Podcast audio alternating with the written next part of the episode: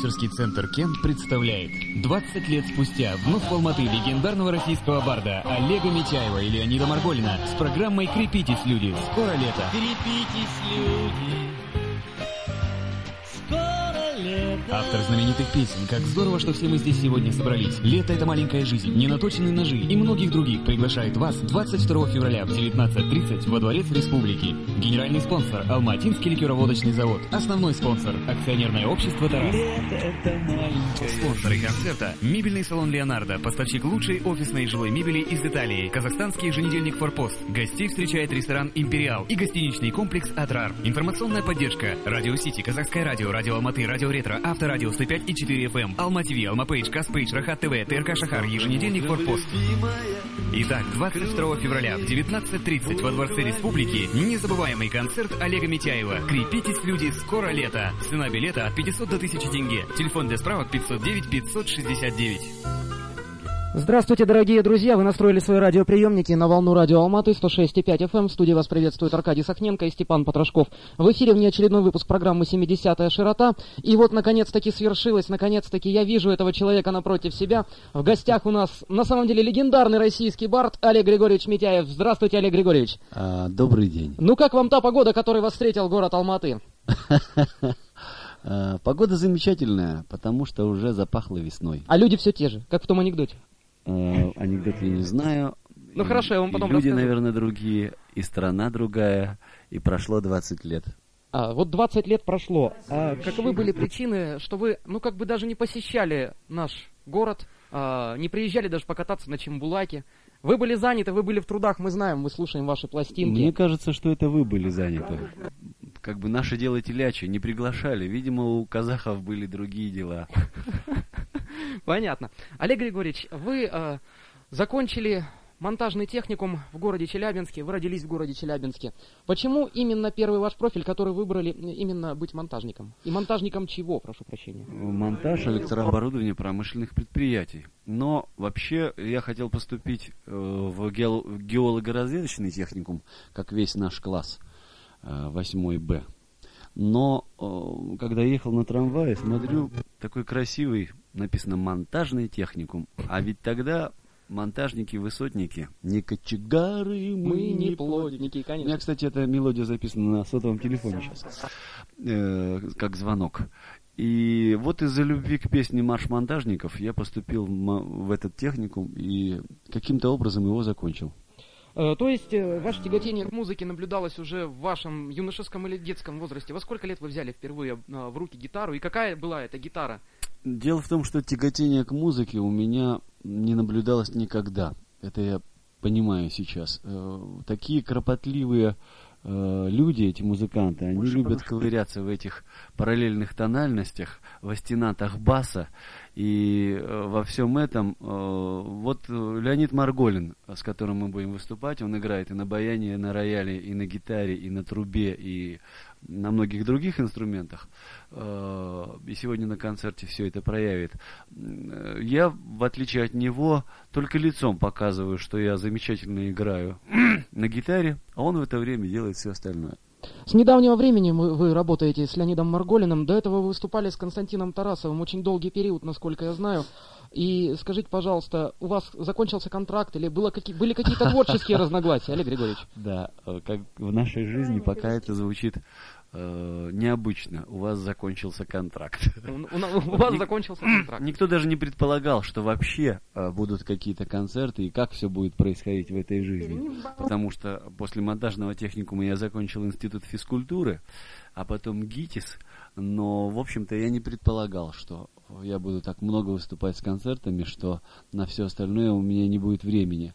И Константин Тарасов э, тоже э, решил выступать с сольными концертами и ведет телепередачу, поэтому пока вот э, мы выступаем с Леонидом Марголиным. Сколько это продлится, я не знаю.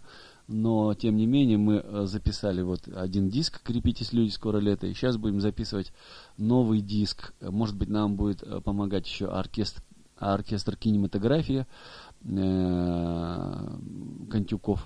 а диск будет называться «Жизнь замечательных людей» или «Царица Непала», пока я не знаю, но все эти песни можно будет послушать только на концерте сегодня вечером. У вас, э, насколько я понял, э, великая страсть к экзотике. Царица Непала, письмо из Африки.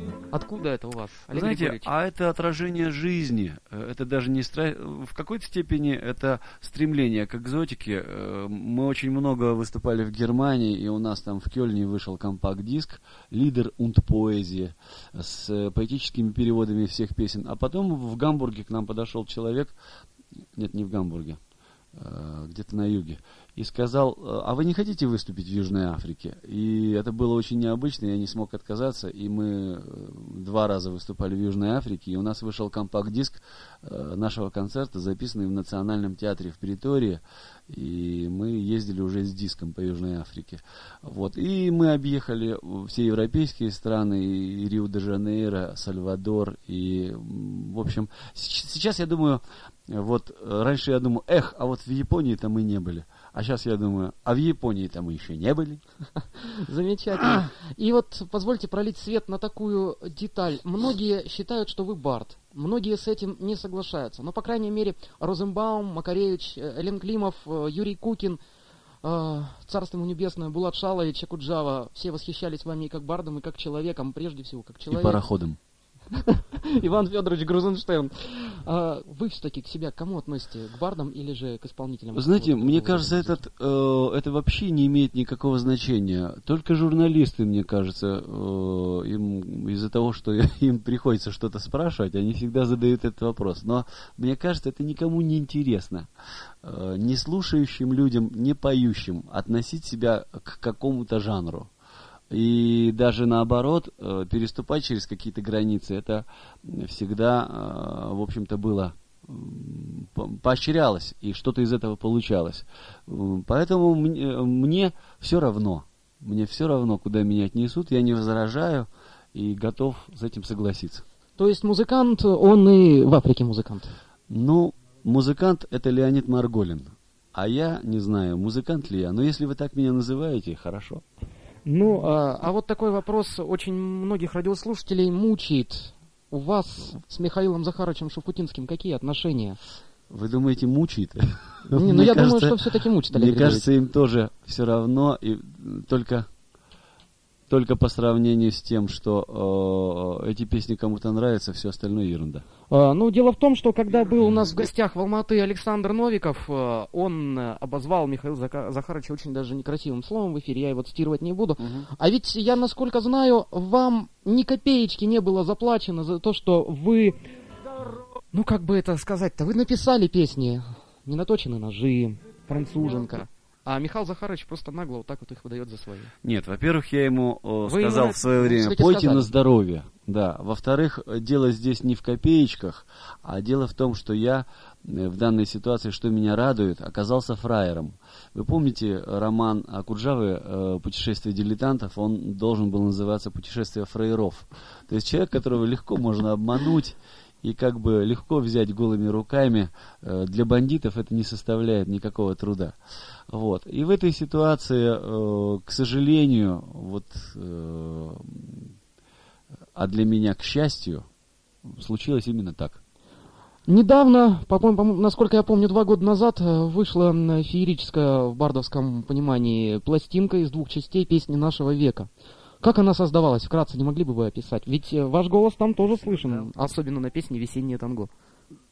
Э, да, а еще на песне «А я еду за туманом». Да. Да, но э, во всех этих песнях я, в общем-то, э, на первом альбоме э, принимал участие. Э, вот, а идея, это уже не помню, кому пришла, но как-то все соединилось. И Георгий Васильев нашел деньги, и э, Никитин и Берковский взялись за художественное руководство, и мы вместе отбирали песни и старались своих песен туда не вставлять. Э, а этот э, проект предполагался как э, сродни передачи, э, чтобы помнили. То есть мы постарались вставить песни тех бардов, которые уже сами свои песни не могут спеть. А в свое время они эм, ну, не преподносились так с точки зрения раскрутки, что делается сегодня. И, наверное, это несправедливо. И надо сказать, что по продажам на тот момент вот песни нашего века победили даже «Мама Шикадам». Кошмар. А, Олег Григорьевич, и вопрос такой. Вы а, на концерте, посвященный Юрию Висбору, а, который повторяли уже неоднократно, по крайней мере, по УРТ Казахстан, по-нашему, mm-hmm. вы выступали уже с Леонидом Марголиным. Да. А вот самая ваша любимая песня из тех, что вы создали, из тех, что вы написали, больше всего, что вам нравится петь на концертах перед зрителями? Нет, это все, знаете, все зависит от ситуации, от зрителей, от отклика, от настроения. В общем, чтобы это было все к месту, естественно и гармонично. И это самое главное, мне кажется. А можете назвать каких-либо ну, кумиров, именно хотя бы даже исполняющих или исполнявших музыку в других стилях? Вот что вам нравится? Мы, например, здесь на радио тащимся от Beatles, от Rolling Stones, от Deep Purple. Дело в том, что я, наверное, не оригинален здесь. Э, в э, каждом жанре есть свои вершины, и они потому и вершины, что они охватывают э, какой-то общечеловеческий такой сектор. И я думаю, что если джаз, то это такой традиционный и Фиджеральд, и Армстронг. А если это рок, то это, наверное, Битлз, да, или там Манхэттен Трансферс. Э, или там песнеры, или мой любимый Ариэль, потому что они мои земляки из Челябинска. И вообще, когда красивый голос, э, прекрасная аранжировка, а еще э, есть высокая поэзия, то, наверное, это вот высшее достижение. И в этом смысле меня восхищает диск «По волне моей памяти» Давида Духманова, где он смог высокую поэзию, значит, не только значит, не испортить, но и приукрасить. В общем, добиться гармонии между музыкой, текстами и исполнением. И вот так как уже время нашего с вами общения в эфире завершается, что бы вы хотели пожелать алматинцам? Алматинцам я бы хотел пожелать банальных вещей, которые желают уже много тысячелетий. Это, конечно, разума, здоровья, и чтобы не было войны, и чтобы были здоровы дети, и, в общем, и любви, настоящей любви, э, такой, э, какой вам не хватает.